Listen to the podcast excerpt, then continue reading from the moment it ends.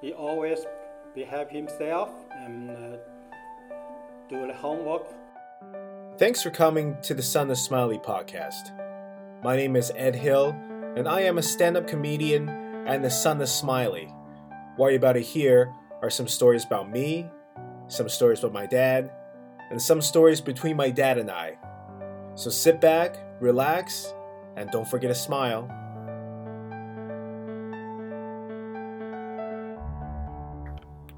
Hello, everyone. Welcome to another episode of the Son of Smiley podcast. We are on episode 30. And this past weekend, I spent about four days in Portland, Oregon, uh, performing at Harvey's Comedy Club.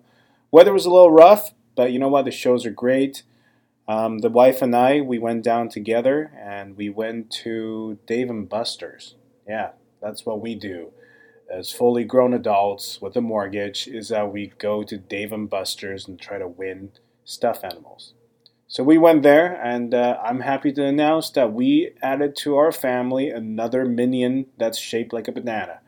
We already won a giant Pikachu, giant unicorn, and a giant minion. So I don't know why we need another giant minion that's shaped like a banana. But anyways, we got it. I'm happy about it. Portland's a strange city. I mean, I like it.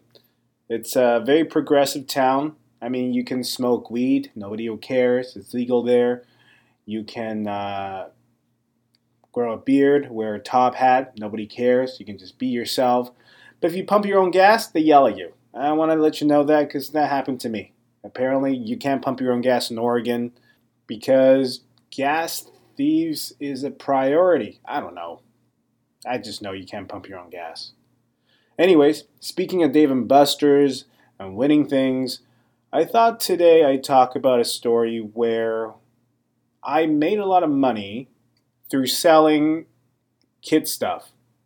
I'm not talking about clothes, I'm not talking about toys, I'm talking about Yu Gi Oh cards. When I was 19 and 20, I used to tutor kids piano. I was a piano teacher. I would go to kids' house and teach them how to play the piano. When I was 16, I received my performance degree from the London College of Music in piano performance. So, like a true Asian kid, I was really good at piano. And I thought, you know, it'd be a good part time job as a young adult to make some money teaching kids piano. So, when I taught piano, I like to reward my students a little bit just to motivate the behavior so they practice a little more because, you know, nobody likes to practice. I didn't like to practice. So it's always good to bring a little something that kids like so they would be a little more motivated to do their homework and practice their pieces. So, one thing I found that was motivating was cards. You know, children like Pokemon cards, Digimon cards um, and also Yu-Gi-Oh cards. So I used to go to the stores, buy the booster packs, you know, the, the packs that come with seven cards or so, and I would let the kids pick a card at the end of the lesson if they did practice the week before. So I was doing that with a number of kids, and you know, there's one particular kid I was working with that really liked Yu-Gi-Oh cards.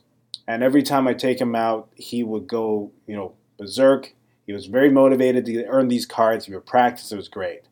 And one day, when we're finishing our lesson, I was showing him the cards. He picked one, and he was like, Ed, do you want to see my cards? I was like, oh, yeah, I'll take a look at your cards. That's great. Let's see what you got. And he took out a bunch of cards that I didn't recognize. And I didn't recognize them not because, you know, they're not cards or they're something else. They're Yu Gi Oh cards, but they're very rare. They're all cards that I have never seen, that there's no way you can get them unless you go to a specialty store or you spend years collecting them. Now, by the way, for those who don't know what Yu Gi Oh cards are, Yu Gi Oh cards are these battle cards where kids collect, and it's kind of like Pokemon cards. You collect them and you battle each other. Some are more rare than the others, they come in tinfoil um, or glitter, whatever they're called. I don't know. Anyways, they're shiny and they're worth a lot of money because you know like baseball cards anything that you collect the more rare you are there's a more market for it. So the kids were taking out these cards that i've never seen before. And i was astounded. I was like why would you want the cards that i have? And as i looked closer the cards that he had were all in chinese. And these were exactly the same graphics, same design, but just the language and the writing on the cards were Chinese. And I knew at that time that Yu Gi Oh cards was a Japanese origin. Japanese people had a lot of, um, you know, manga, anime about Yu-Gi-Oh. They developed the cards, and it kind of trickled itself into the North American market, so they started making English cards. I knew there was no Chinese Yu-Gi-Oh cards, so my thoughts were, "Wow, these are fake." But he had a lot of them, so he was like, "Ed, do you want to trade? Do you want to have one?" And I was like, "Okay, yeah, sure. I'll take a, you know one of your cards." We'll trade. And knowing that these are not real, I, I knew that I wasn't taking away from this kid. I was actually trading a real card with a fake card. So I traded with him. I took one of those cards. I think it's called Obelisk. It's a blue card. Um, it's got this godlike person creature on it, and I was, you know, pretty proud that I was able to motivate a kid to do his work. So I took the card and I went online. Um, at the time, I was pretty active on eBay. You know, as a young adult, you try to hustle and make as much money as you can. So I was selling a few things on eBay. You know, shoes, uh, maybe Lego. You know, the odd thing that you can make a few bucks on. And I was looking at Yu-Gi-Oh cards, and I realized everybody was selling Japanese and English Yu-Gi-Oh cards. I mean, there's a lot of people buying this stuff, and nobody was selling Chinese cards. So I thought, you know what? What if I post my super rare Obelisk Yu-Gi-Oh God car on eBay maybe somebody will buy it. Maybe like for a dollar, right? They'll realize, hey man, these are not legit Yu-Gi-Oh cards. Chinese people don't make Yu-Gi-Oh cards, but I'll buy it for a dollar because you know it's kind of cool to have a rare card that may not necessarily be real. So I posted on eBay, thinking nothing of it. Put it on for a seven-day listing, you know, typical length for eBay auctions. I checked back in about seven days. The card was bidded at two hundred dollars. And this time, I was crapping my pants because I was like, I just made $200 US selling a fake card. And, you know, the market for this, there's no competition.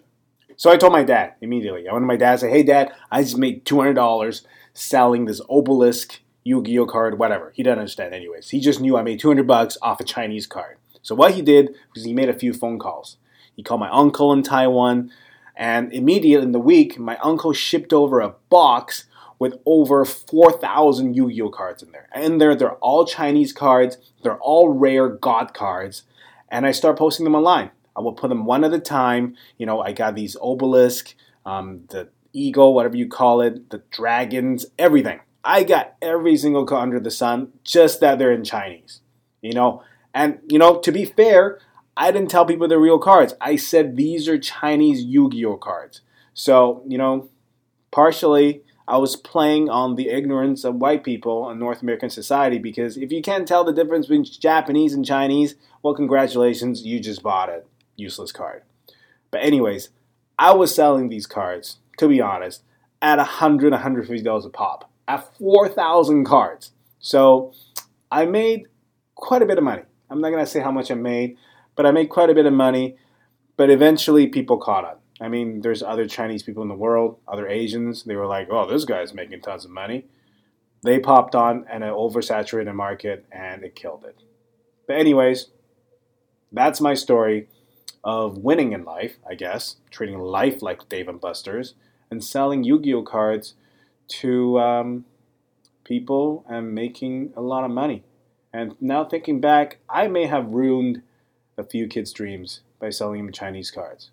But anyways, it's a good cultural lesson, I guess. Know your geography. Japanese people, Chinese people, Korean people, Taiwanese people, all different. Make sure you know who makes what card, or else you're gonna buy a fake one. Anyways, if you did buy one of these fake cards from me and you want to yell at me, by all means come to a show. I'd be more than happy to talk to you about it. Anyways, next weekend, um, from June 15th to 17th, I will be at Parlor Comedy Club in Bellevue, Washington. From June 22nd to 24th, I will be at Mark Ridley's Comedy Castle in Royal Oak, Michigan. And from June 29th to July 1st, I will be at Loonees Comedy Corner in Colorado Springs, Colorado. And from July 6th to 8th, I will be at Yuk Yuk's Comedy Club in Abbotsford, British Columbia. If you want any more additional dates, please check out my website at kingedhill.com. And that's this week's episode I hope you had a great time, and I hope you didn't buy a fake car from me. But, anyways, I'll see you next time at the same time and the same place with a brand new story on being the son of Smiley.